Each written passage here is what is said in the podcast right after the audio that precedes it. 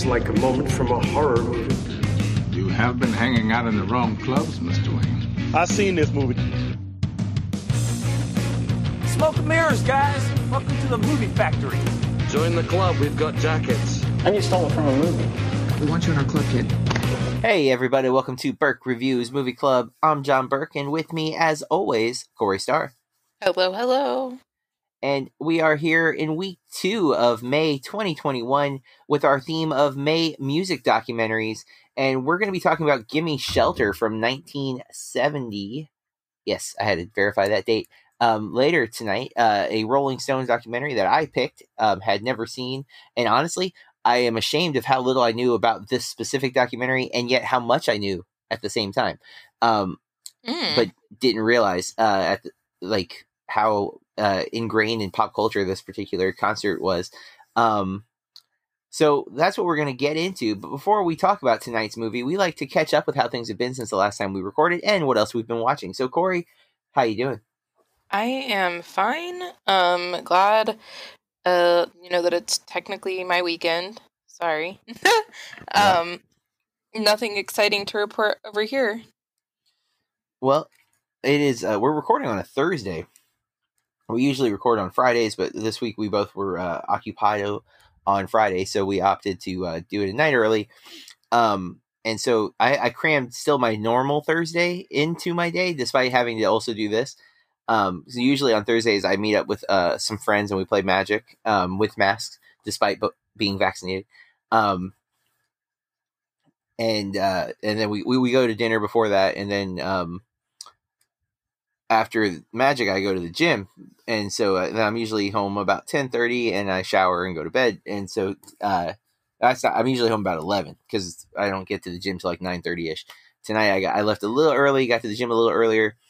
And um and then uh, you know came home showered and then now we're recording. So it's i'm a little more tired than normal uh because it was a long day and um you know our yearbooks came in uh, this week so i've been i am the yearbook advisor at my school and so i've i have to like distribute the yearbooks and we also had cap and gown photos this week um, for the seniors which usually we do that in january but because of covid the the photography company wanted to um, usually they provide like a, a cap and gown for them to wear right they just rotate them out and it's already kind of there's always a risk with that because of like lice and stuff like that but Oh. um but with COVID, it was an extra risk, so they opted to uh, wait until the students already had their actual cap and gown, so everyone would bring their own, and we would take pictures in that, which has other problems because um, the actual cap and gowns are very shiny, and so they don't they don't photograph quite as well. At least that's what my new photography company told me. Um, this was my last, other than graduation, this was my last uh, use of this particular company we've used since I took over. I opted to switch companies for next year to find a. I was looking for a company that had a closer studio. Um, so if my seniors couldn't make it to our on-campus days, that they could actually get to the studio without it being like an hour drive. Um, and so I, I found a, a good company that uh, now offering that exact thing I was looking for. But uh, nevertheless, um, the cap and gown photos are, uh, you know, they they made me. I had to stay late yesterday. Uh, like I was one of the last. I was the last person on campus yesterday. Um, and uh and then we had him this morning um so but that's it's in my one of my i have technically i have three rooms for my classroom because i'm the film teacher. I have a classroom classroom. I have a computer lab and then i have a like a tv studio you know green screen wall really high ceilings and uh soundproof sound dampening wall uh, panels and stuff like that uh, which was originally used to do like a news show but we we stopped doing the news show several years ago. And so like it works that space is really good for photography stuff when we have these like just a single uh, photographer on campus kind of thing. So it makes it easier for me because like when we do the full like underclass picture day i have to take the day off and i'm not off but like i'm not in my classroom i'm in the the auditorium with the four or five photographers and i'm you know like basically herding children around like okay you go over here you go over here and just like keeping them moving so i can get the entire you know 1600 well 1200 because their seniors don't take those pictures but it's it's a picture days my nightmare every year it, it is it always goes smoothly but it's always like there's so many like balls in the air and it'd be easy to like you know cause problems or for like if a fight happens because there's you know 30 40 students all in a room together and you know, some students are, are they're pretty good about not fighting, especially this year with COVID. It, it was not really an issue, but um, yeah. Uh, sorry, I didn't mean to go off on that tangent, but that's that's my my days, and um, this week was hectic as a result of all of that stuff going on. Normal normal work stuff, and uh, for the most part, g- pretty smooth. Uh, There's always some criticisms about our yearbook, and I, I'm not the best at receiving criticism. Ironic because I I critique movies uh, on the regular, but um, mostly been really positive. Uh, again, it was really hard to do the yearbook this year because we only had about half of our students ever on campus at any time, um, which means about half of them weren't even really likely to end up in the book as a result, just because they weren't going to be at events and stuff for us to take pictures of them. Uh, we did offer opportunities for them to upload pictures, and we tried to have like like modules like what's it like at home or ways to pass the time during COVID and things like that to try to bring anybody in who was wanting to participate, but they had to take the picture, they had to take the initiative to send it to us and all that. It was it was a lot. We tried, but uh, the design of our book came out really really well, and people really like the way it looks, um, which is helping us you know sell additional copies. Even though again, uh, we're definitely missing a lot of our students, but we, we did what we could. So to bore you to death with school talk, um, I was just thinking, guys, I hated high school. Sorry. Um like with a seething passion, I hated it. Um didn't go as much as I possibly could. That I would be one of those students that wasn't in the book. Well, yeah, but it Didn't would- make effort. you know, this is different because it's like COVID. It's like it's not just one or two who don't come to school. It's like Yeah. no one was coming to school. Kind I, of I wouldn't even take any initiative. I'm terrible. yeah. Well, again, a lot didn't. A lot didn't. So no, no. I you know, um, yeah, it's all good. But uh, that's basically, I guess, what's been going on. So let's get into what we've been watching. Um, you want to go first this week? Mine's really short. Um, I've just been busy doing stuff, so just still continuing Game of Thrones homies, and I watch Forensic Files on my lunch because it's so mm. good. Sorry, so interesting. Um, is that it? Yeah, that's it. Oh, it's really short. Um, I don't remember for sure, but I'm pretty sure I finished Mighty Ducks Game Changers on the weekend after we recorded. Oh. So, um, but not finished because I didn't realize that all the episodes weren't out yet. I still have three weeks left. Uh, I guess one is either dropping tomorrow. I, I don't know if they drop on Fridays or not, to be honest. But there's there's one for this week I haven't seen yet, and then two more weeks before it's over. So I I, I didn't realize I'd caught up. I was very sad when I got to episode seven. I'm like, wait, well, won't it play the next episode, and then I was like, there's there's supposed to be ten. Oh no, what did I do? Um, I really thought I waited uh, till it was out, and I was wrong. So I have I have a couple weeks left to go, but I'm really enjoying that show. Again, Mighty Ducks Game Changers. If you haven't bothered and you have Disney Plus, take a take a minute and watch it. Okay, I'm pretty sure uh, Matt and I reviewed this week for Bloody Awesome Movie Podcast the Mitchells versus the Machines on Netflix. oh yeah. Um, I think that's my favorite movie so far this year. Um, it, it's so good. It's uh, directed by, uh, written and directed by the guys who are. I think they wrote and directed most of Gravity Falls, which is a cartoon I've never watched, but my daughter was into, and it was very popular.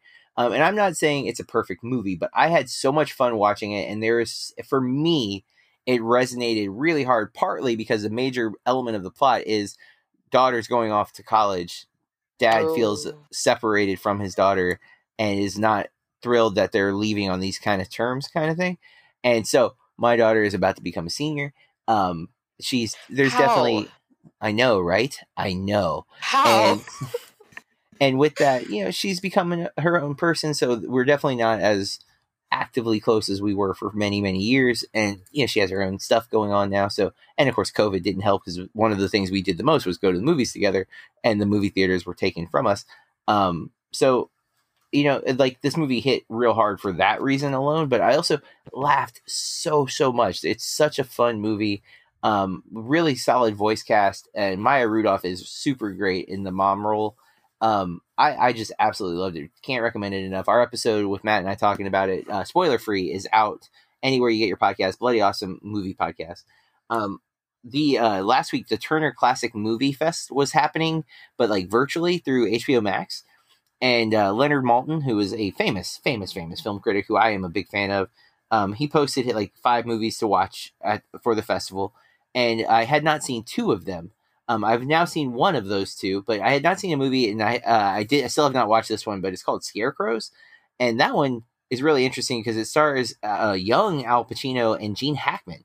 Um, so I want to check that one out because I'd never heard of it before. But um, he also recommended the original, The Taking of Pelham One Two Three from 1974, uh, starring Walter Matthau and Robert Shaw. And when I saw Robert Shaw was in it, I was in um, 100%. And I also have I've seen a few uh, m- movies with um. Wow, I just said his name and I completely just forgot who I said. But uh, I've seen a few Walter Matthau movies this year, uh, including A New Leaf and uh, Charade. Um, and so this was like I'm like oh, I'm kind of I'm working through his filmography on accident, but I'm enjoying it very much, and he's so good in this movie. I really had a great time watching this film. Uh, it's on HBO Max, definitely worth checking out.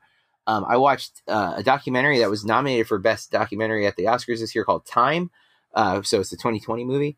Um, it's on Amazon Prime. Really compelling documentary. Very very um, candid and personal story um, tragic at times, but also it's it's all in black and white, and it just looks really really good at moments. It some of it's home footage, but then there's stuff where the camera you can tell like a documentary crew picks up the the project after many years of filming, um, and the, it just looks fantastic. Uh, and then I caught to I wanted to listen to the newest episode of the Slash Filmcast, and they were doing this movie that I had not heard of, um, and I was really surprised I had not heard of it. Uh, because it has such a great cast. Corey, I, th- I, think you will like the cast. I don't know if you like the movie or not, but it's called Stowaway. It's a Netflix original, um, or at least I'm sorry, maybe it's not a Netflix original. It's on Netflix, uh, but it is a 2021 movie. It stars Anna Kendrick, um, Toni Collette, Daniel Dae Kim, and Shamier Anderson.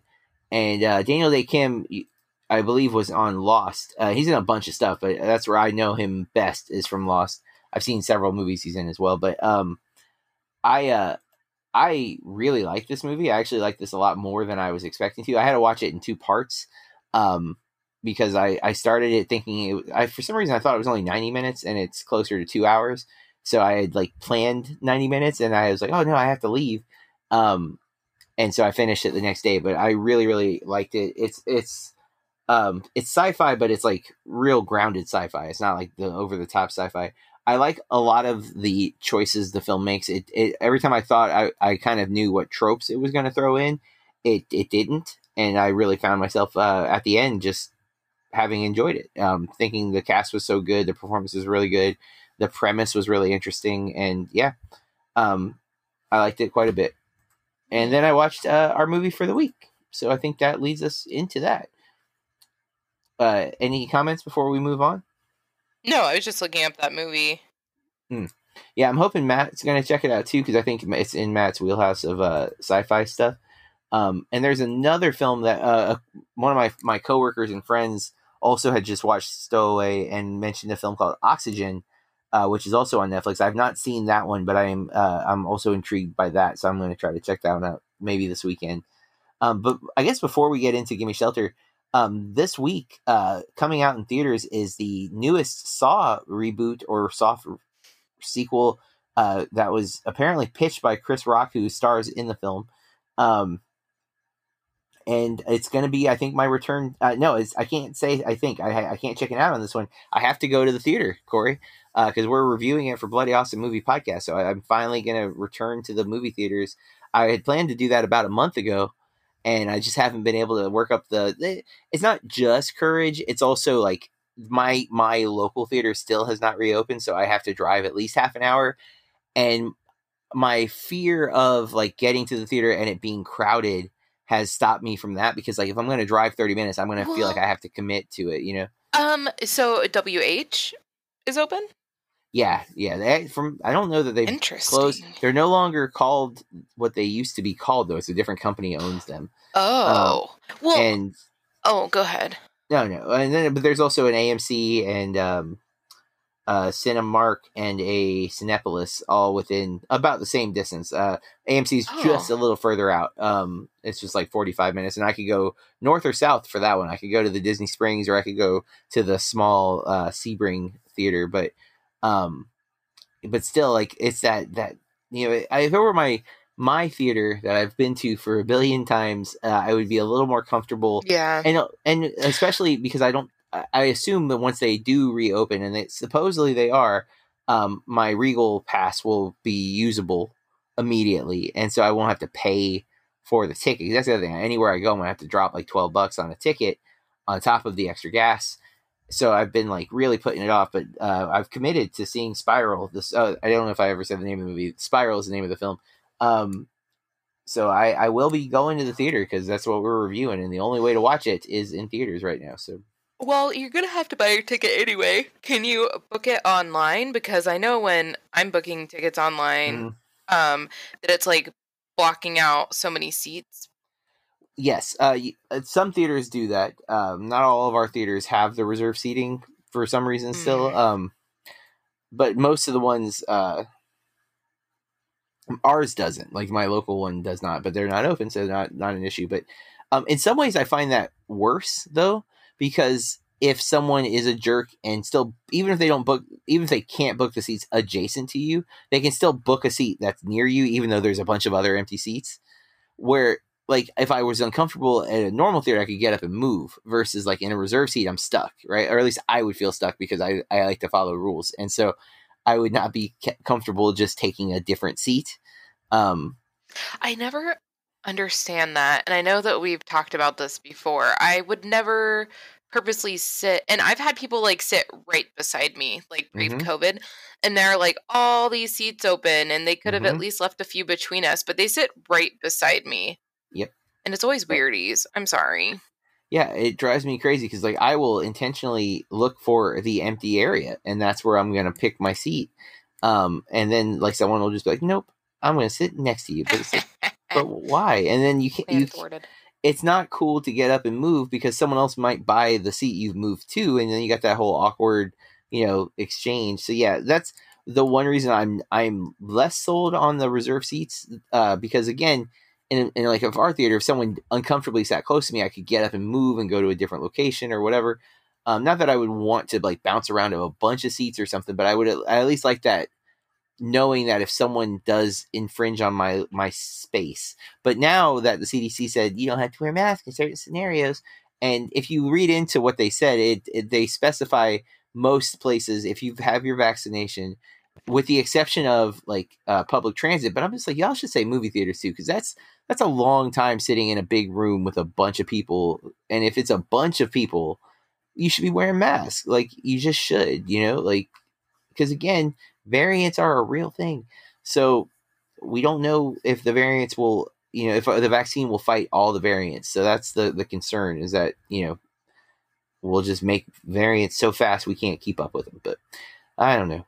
Well, who knows? Uh, uh, you know, it's it's stressful, but nevertheless, let's get into the movie of the week. We're here to talk about "Gimme Shelter" from 1970. Uh, it is directed by three different people, apparently. Albert Ma- Ooh, Masales, David Masales, Masales, Masales, I don't know how to say that name, and Charlotte Zerwin. Man, they got some last names, boy. Um, it is a documentary about the Rolling Stones. So, of course, it features a lot of Rolling Stones Mick Jagger, Keith Richards, Mick Taylor. I don't know if all these people are from Rolling Stones or not. I'm assuming they are. Charlie Watts. I only know Keith I know Richards Charlie and Mick Watts. Jagger. Um, and uh, the Rolling Stones. It actually lists the whole band as themselves. That's interesting. Um, Bill Wyman, um, Marty uh, Balin from Jefferson Airplane. Basically, Jefferson Airplane's in here. Um, uh, Tina Turner. yeah, the Tina Turner was surprising because next week we're watching Tina. So I know. I that was like, what? how appropriate. Um, uh, the Flying Burrito Brothers, which I did not know was a band. Yeah. See, you think that I just make things up, and it's like I I really appreciate that you think that, though. I know you don't really. It's just like Yeah, our joke. It's a it's a bit. It's a joke, but you know, if you thought I was really that creative, but yeah, the Flying Burrito Brothers. I'd never heard them before.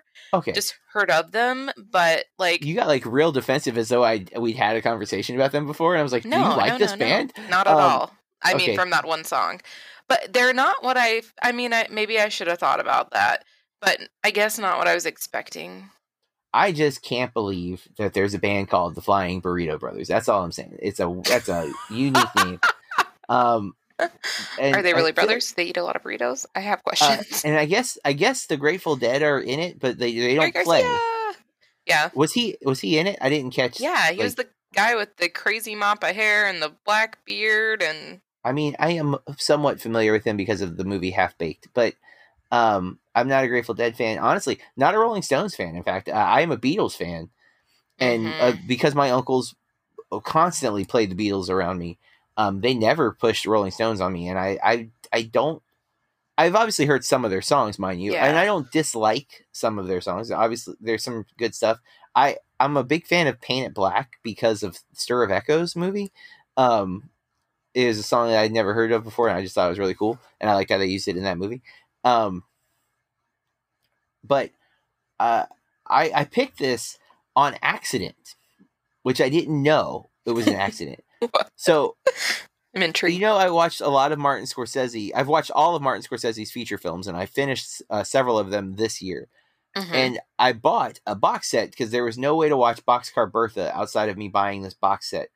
And in the box set came his one of his documentaries, The Last Waltz. Right okay. now, I also knew that he had done a Rolling Stones documentary, and um, I when I was looking at documentary saw this was the one about the Rolling Stones and assumed this must have been Martin Scorsese's Rolling Stones documentary. It is not.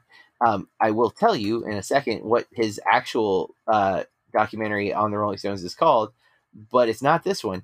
And uh, remember so I picked out. this one thinking this w- would cover that, and it, it did not. So um, that said, I was like, "Oops!" Uh, but this one, it was. I think I looked at like a list of like the most influential music documentaries or something like that, and I just I made a bunch of assumptions that I could have easily fact checked, um, and I didn't, and so my bad uh, in that way. However, I do think this one was was awesome uh, because of what it is about, and I didn't know.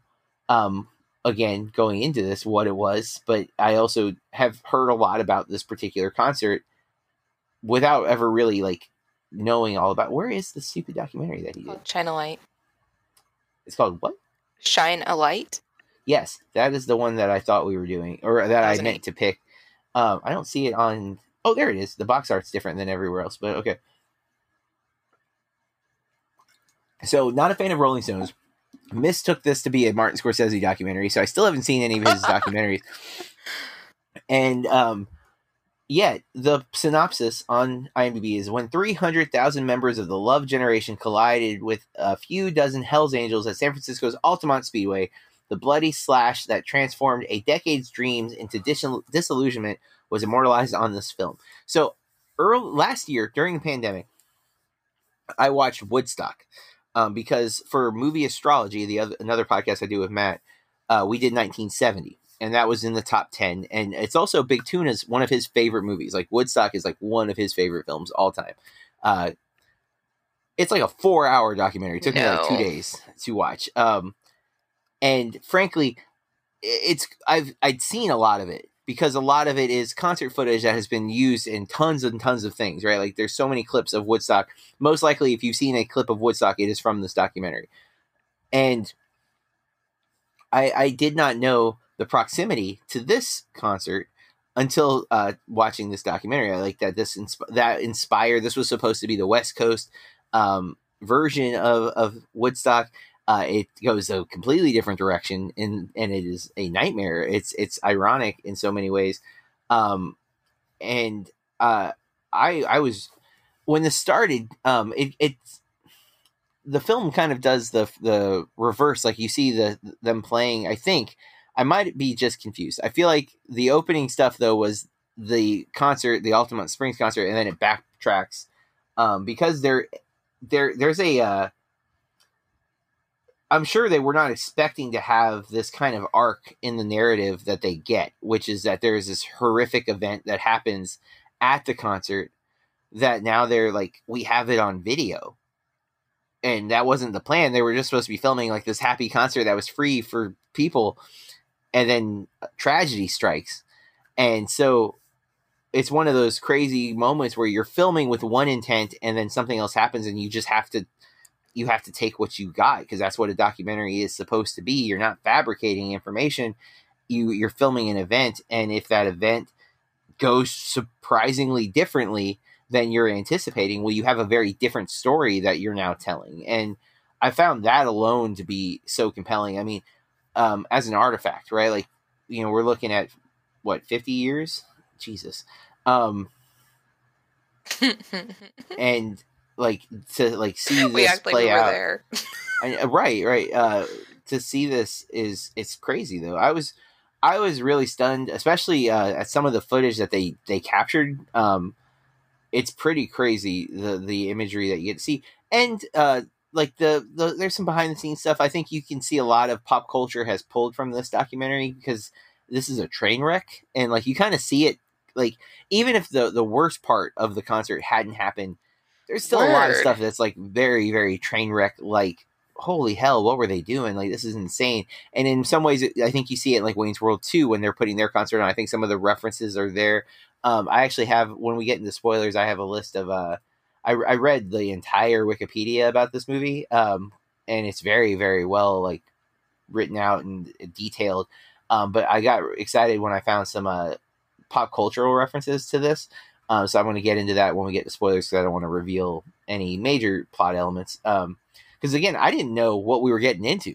Like when we were watching this, I'm just like, this sounds familiar. Like Altamont Speedway sounds familiar, but I don't, I don't know. And then when I was watching, I'm like, wait a minute, I feel like I've heard this before. And then when I was looking at the pop cultural stuff, I'm like, ah, I have heard this before, and I knew I had seen it in a movie somewhere. But I'll get to that in a minute. Um, I I did enjoy this. Uh, at first, I wasn't super pulled into it because again, I'm not a big Rolling Stones fan. Um, I was surprised at uh, also this is more of a concert film than our last doc, like where there's a lot of like you get like full songs performed. Um, and so I wasn't like super into those, although I did realize I appreciate their music more than I thought I did. Um, but overall, I, I really like this documentary. It's definitely super compelling, crazy in many scenes, um, and uh, one I won't forget anytime soon. Uh, what were your thoughts? Oh man.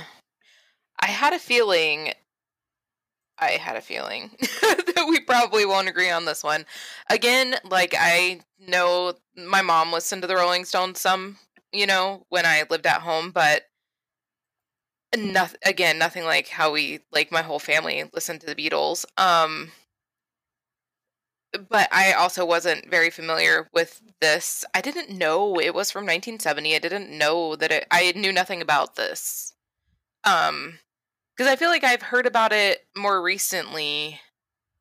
I mean, obviously, I wasn't alive in 1970, but you know what I mean. I've I've heard it talked about, so I didn't realize it was so old. I didn't find a lot of it very interesting at all, actually. Um, Okay. Yeah, I I didn't like a lot about it. Um, I feel like this would probably be really good for like a diehard fan, but somebody who's real casual or not very familiar with them. I mean, there's like 10 minutes that's interesting, I feel like. Um and the rest of it is just getting us there. So that's that's where I'm at. I mean, I don't, I don't necessarily disagree with that. I, I was initially not super into it. I didn't mind the music, but I was also like, man, if this is just going to be a concert, I'm going to be really bored because I don't know their music. Like, and it's, it's not like, like, um, uh, stop making sense. I really wasn't a fan of Talking Heads before seeing that. Like, I Became heard way more songs of theirs than I realized. Um, and that was like kind of a cool revelation too. It was like, oh, but like that movie is so insane. Like, and the concert looks good because that's the thing. A lot of the footage of the concert isn't very good, in my opinion. It's very you know uh, gritty and grainy um, because it's it's not lit to be filmed. Like where don't stop making sense was meant to be filmed. It was meant to be this movie concert movie where this is more of a documentary and we're like in weird angles. We're not we don't have the best view of the stage. We're kind of off to the side and there's a lot of chaos happening. I don't like that so much of it is filmed from behind them. Like we see Mick Jagger's back a lot. Like that's not very interesting to look at. Right. It's it's it's not, there's so much concert footage for a movie that does not feel like a concert film, even though that was what it's supposed to be. That was their whole premise for doing the the free show is so that they could film it. Uh, at least that's what I read, and um, that's that is like man, you couldn't have got a better angle if your plan was going to be to film it. But part of that problem is there. This concert was moved two days before it was happening. So everything is like haphazardly pieced together.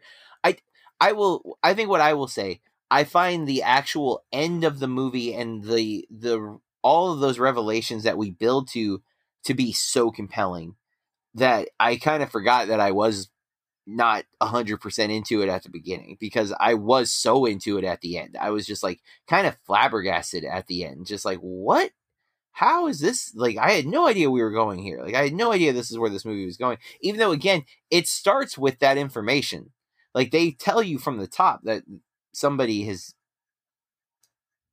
i, I feel like i still feel like it's a spoiler but i'm confident at the beginning of the movie we're told that someone died at a concert and then we like back up and we see the like the stones playing somewhere else and then we see them like we see people debating about where the concert can be held and we hear people you know the bureaucracy of put, stopping it you know there's permits and we we want to be compensated for this and that. Yeah there's so many like you know bureaucratic things that stop the concert from happening where it's supposed to happen which is part of the problem because when they end up having it um, everything is not what was planned and that's you know that's not how you want to do a free concert where there's just so many people because if you see if you watch woodstock um, or even if you read about Woodstock or whatever, uh, there were a lot of problems with that too. It just everything kind of lucked out that you know um, people were being kind, people were giving food and water, and then it rained, and the rain actually helped.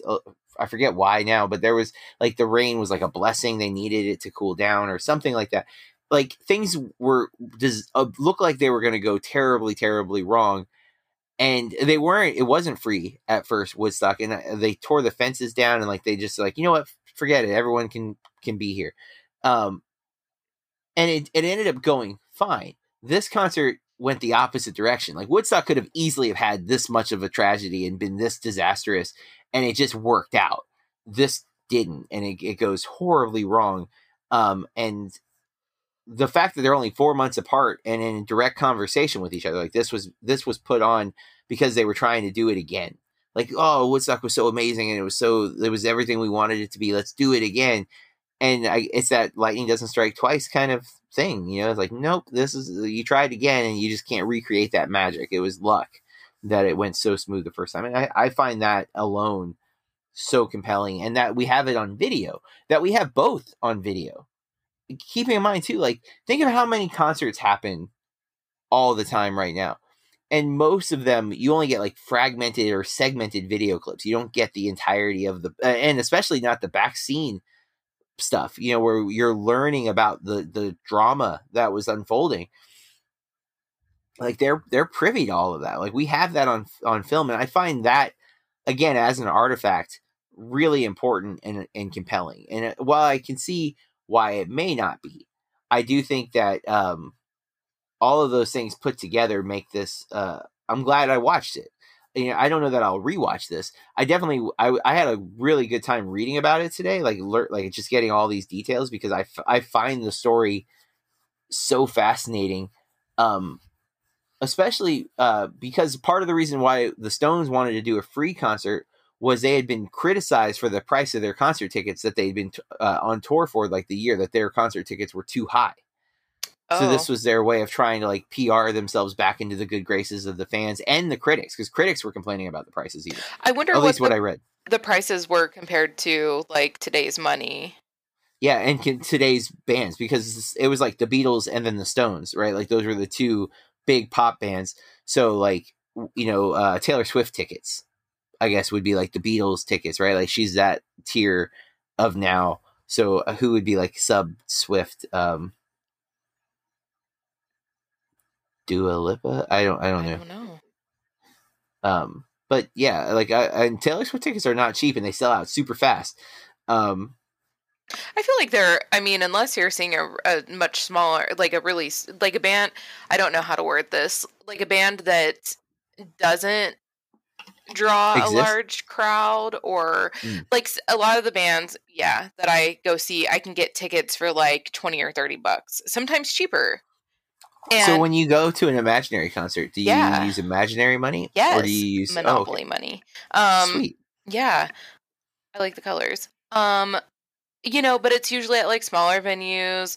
Maybe there aren't as many people there, but there are definitely, you know, even I feel like going to regular shows sometimes the tickets are like 60, 70 bucks sometimes, Yeah, you know, and Well, it's uh, not T Swift. yeah. I'm not sure. Um, yeah, I would say especially with Ticketmaster fees, and I don't think Ticketmaster fees probably were It's a thing in of them. It's so much of the ticket prices, but All of them. It's not just um, not just Ticketmaster. oh, I I didn't know there were other companies. To oh, be honest, I, oh yeah. We have been, just been a while. started getting like Ticketmaster over here, but um, we have Eventbrite. They're not quite as bad, but I'm forgetting one of the companies that we have, and they are just as bad as Ticketmaster. I'm like, Ticketmaster gets all of this smack, and they get sued all the time, and they're not learning, but they're not the only ones. True, Ah. true. Well, let's uh, get into spoiler territory so we can talk about these fun pop cultural references. And uh, it, I don't think we have too much left on this episode because it is it's a short movie to be honest, an hour and a half. Um, and again, a lot of it is just them playing, and we're not going to talk about the performances so much. So about all of it. No, I'm kidding, let's get let's get into spoilers. guys. From here on out, we're going to talk about "Gimme Shelter." You have been warned. So, all right. So I'm going to go through these pop culture things first. Uh, real quick, person's murdered, like outright murdered, and we see it happen essentially. Um, and I guess the the I guess I can't call it murder um, because the person who does the stabbing is goes to to court but is not convicted because they rule it self defense. The person does have a gun. It is pretty clear in the video that the person's holding a gun. So I guess it's it's not tech it's not murder is a legal claim and the person who did the killing was not convicted thus it's not technically murder. But dude gets stabbed like at least twice that you see and then supposedly he had five or six stab wounds. Kicked in his head. um, yeah and they they supposedly stomped on him too. So the big thing is rather than hiring police as security they got hell's angels uh, and paid them in $500 worth of beer to guard the stage. Now, there's a lot of disputes over whether they had committed to actually quote unquote policing or acting as security versus uh, basically just agreeing to sit on stage as a, a human shield of for the stage essentially which was necessary because when they when they moved to this Altamont Speedway the stage was going to be set at the bottom of a hill like in the valley of this hill so the the crowd was literally falling towards the stage right? And the stage was only like three feet off the ground I and they didn't have time to get a bigger stage. Eh, eh, who in their who in their right mind would think that's a good idea? Like for any Well- band but especially for a big band. So the original setup at the other the so they were originally going to be at um I, I think the fairgrounds which or something like uh-huh. that which was next to uh, a big uh, San Francisco 49er game was happening. That's why they couldn't do it there. So then they were doing it in a different speedway a different uh yeah the park is correct. They were doing it in a different speedway that was was up on a hill. The stage would have been up high right? So the three foot stage worked but then they got moved because the people who had that speedway wanted all that extra money and, and they wanted compensation and they wanted blah blah blah. So then they moved to this place because the dude who owned this place was all about making money didn't give two craps if anyone got hurt. And then they end up having to use this small stage on the bottom of a hill. So literally the crowd is pushing themselves onto the stage.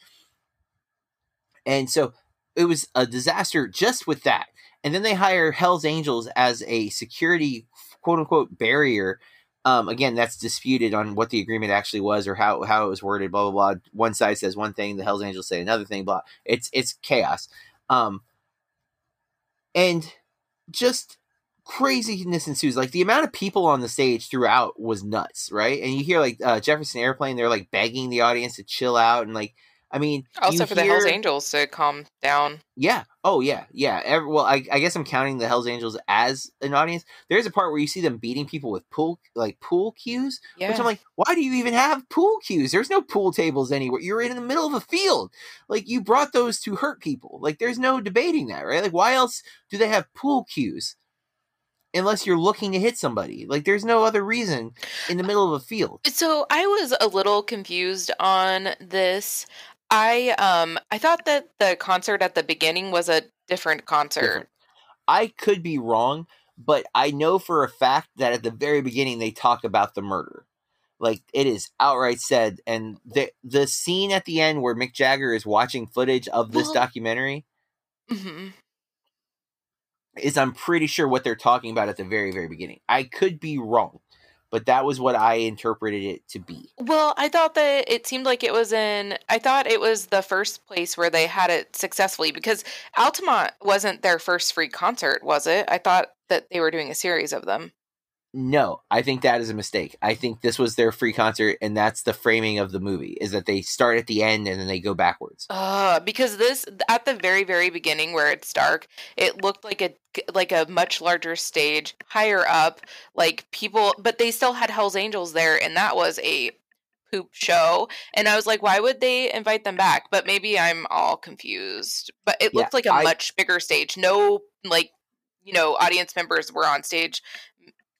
M- Maybe I'm wrong. and I could be wrong. Um, again, I definitely was. I wasn't hundred percent checked in uh, to this movie when it first started. Again, I, was kind of like, uh, but um, by the end, I was much more into it. I didn't like like us watching them watching themselves on screen like you know and talking about this new filming whatever that they have like I don't need to see that. I didn't find it interesting at all them watching these tiny little screens. I don't know. Um, one of the criticisms I read was, or at least one of the things I read was that there was a lot of criticism with this movie that it was too sympathetic to the Stones and like not making them accountable for uh the the thing the choices that were made to like make this concert happen in a rush and you know knowing that it, all the the proper safety protocols were not in place there wasn't like good medical tents and things like that and even um like afterwards i think richards claims to uh not richards um Jack. Jagger claims to have not seen anything from the stage, but like when you're watching the concert, it sounds like he sees a lot because he's telling people to calm down and we need a doctor. And so there's a lot of like like questioning whether or not he's being truthful or if he's trying to like cover their, his own culpability for the events. Um, but here's some some details. So uh, Keith Richards, who's notoriously like super drugged out, right? Yeah. Um, the Rolling Stones, Keith Richards was relatively sanguine about the show, calling it basically well handled, but lots of people were tired and a few tempers got frayed. And on the whole, a good concert. Like he wasn't even like aware. It, it comes off like he's oblivious to the horrors that happened. well, didn't like Mick Jagger tell him to stop playing at one point because he just kept playing and then Mick Jagger's trying to like calm down the crowd. I think so. Yeah, there's a lot of moments like that where like uh different bands throughout, right? Like they're everyone's freaking out because it's scary. Like it's, It's- Again, another stressful kind of place that I would never want to find myself in. If I ended up somewhere like that, I don't care if it costs me money. A, I'm gonna move way far away from the stage, like the little old person I am, or I'm gonna leave. Like Mhm. it, it like people are getting beat senseless for no reason just by being and they're like throwing people and like the people who are like trying to crowd surf even and that i just felt like that audience was very aggressive Yeah. Yeah, totally different vibe. Um uh so the Grateful Dead wrote several songs about or in response to uh what what lyricist Robert Hunter called the Altamont affair. Uh, including I don't I I literally don't think I've ever heard a Grateful Dead song by the way, but including New Speedway Boogie featuring the line "One way or another, this darkness gotta give" and Mason's Children. Both songs were written and recorded during the sessions in, from the early 1970 album Working Man's Dead, but Mason's Children was not included. Altamont also inspired the Blue Oyster Cult song Transmaniacon MC. Uh, MC MC means Motorcycle Club, the opening track of their first album. Okay, this is where I had heard the most about this. Uh, Jim Carrey in The Cable Guy when he's singing karaoke for somebody to love, he says, uh, "You might recognize this song as performed by Jefferson Airplane in a little documentary called Gimme Shelter about the Rolling Stones and their nightmare at Altamont. That night, the Oakland chapter of Hell's Angels had their way. Tonight, it's my turn." That was my chip uh, impression from Cable Guy, uh, best I could.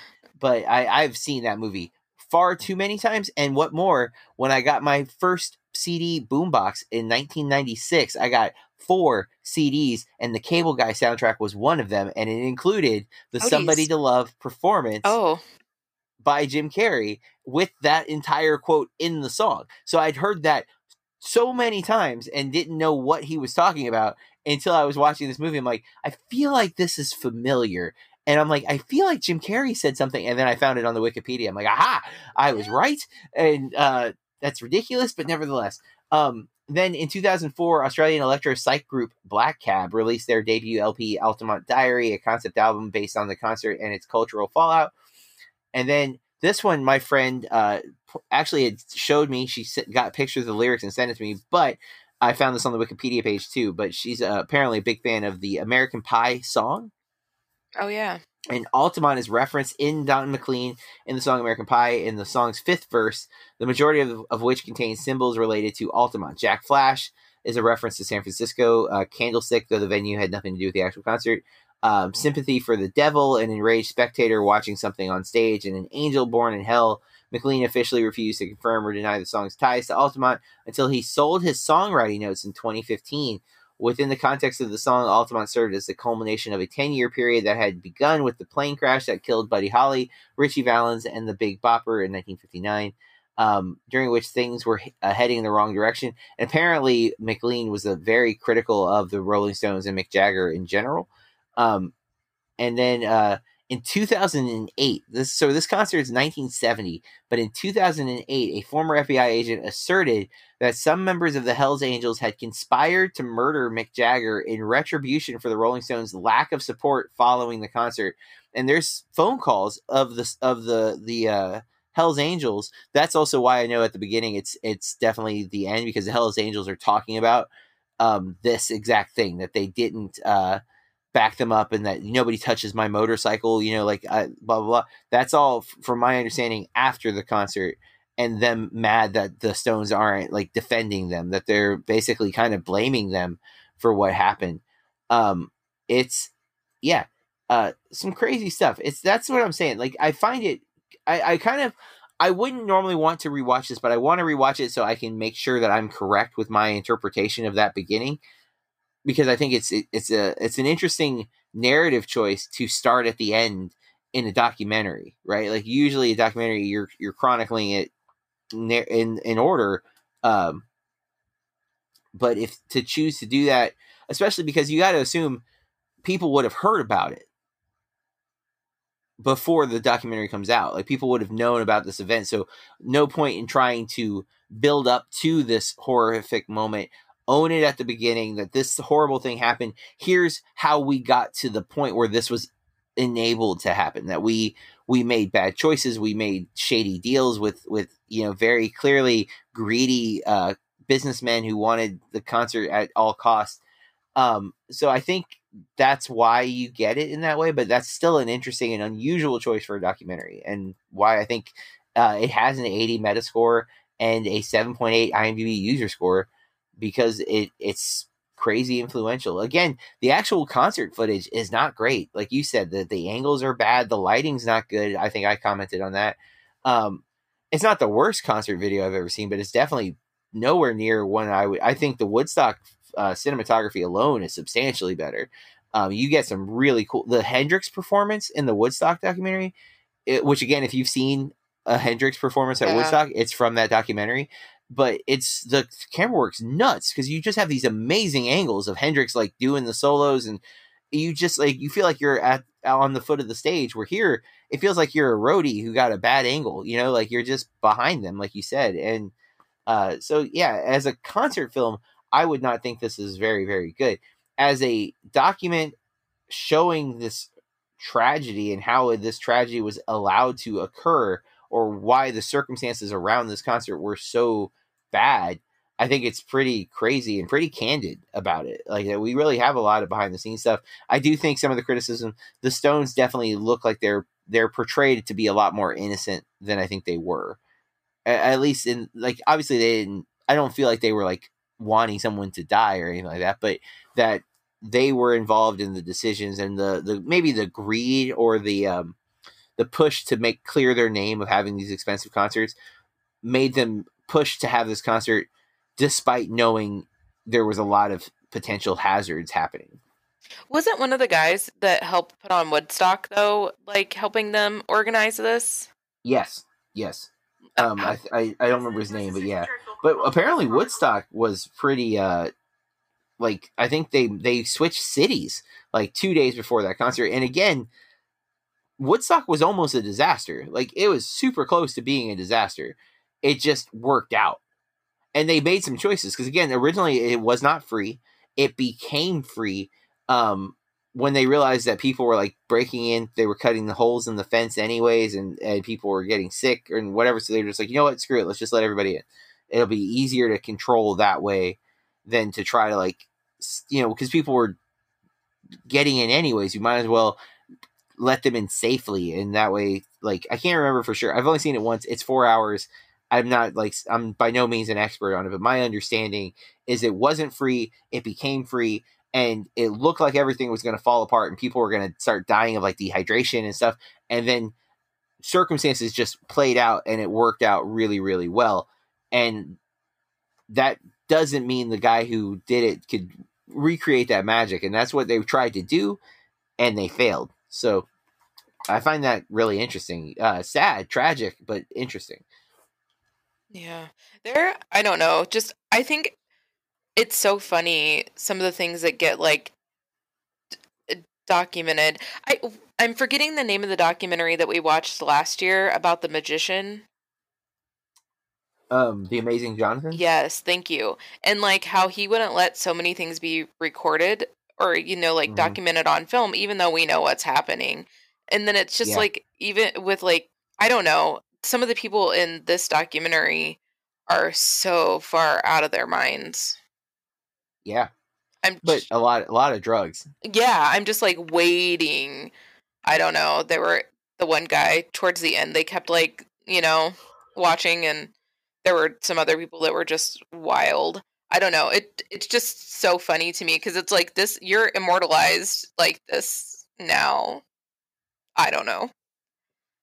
No, again, and that's uh, one of my favorite documentaries like that is Weiner, um, about Anthony Weiner, the the uh, Senate. The I think he was a senator, and then he was running for governor or mayor in New York. And uh, you know, he, when we join him in the documentary, he's he's on a comeback because he had, he had disgraced himself by uh, s- sending a tweet that was like a picture of him. It wasn't even nude; it was like his just his crotch area, but covered with underwear.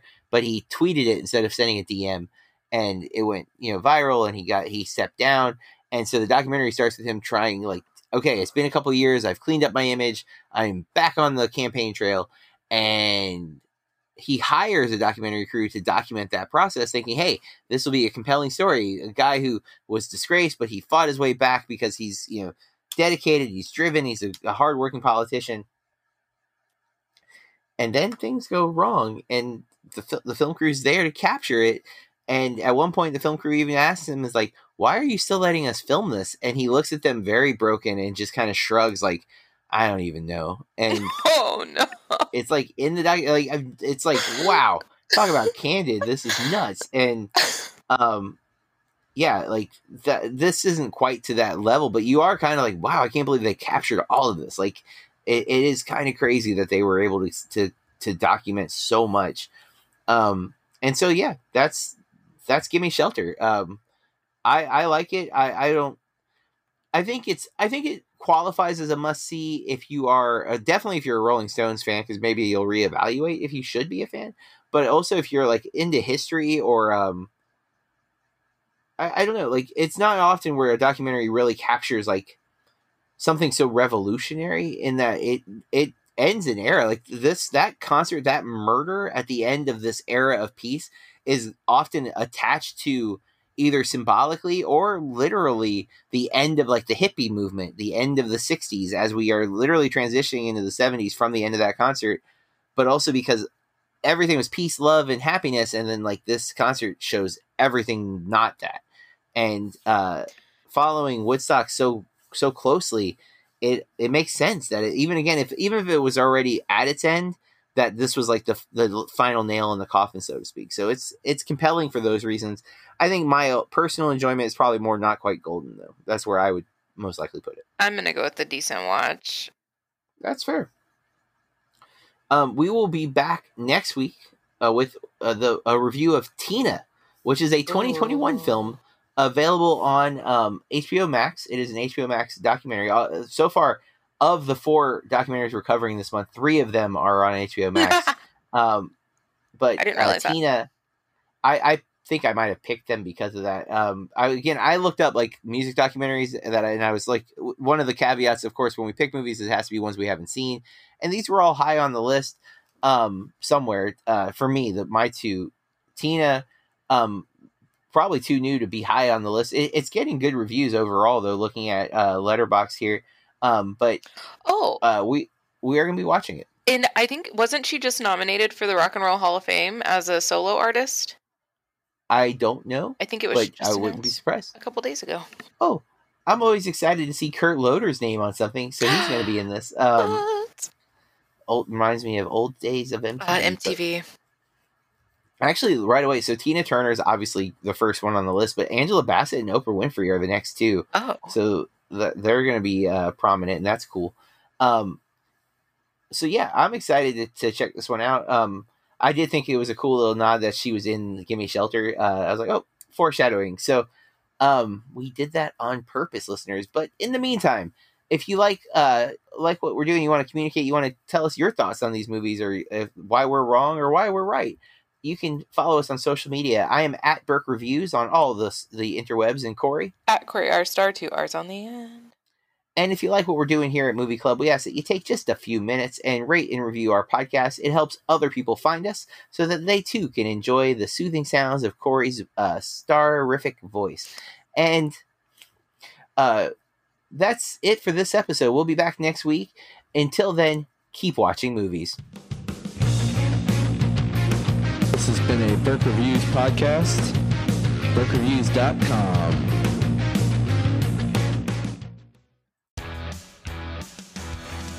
Hey, this is Matt from What I Watched Tonight.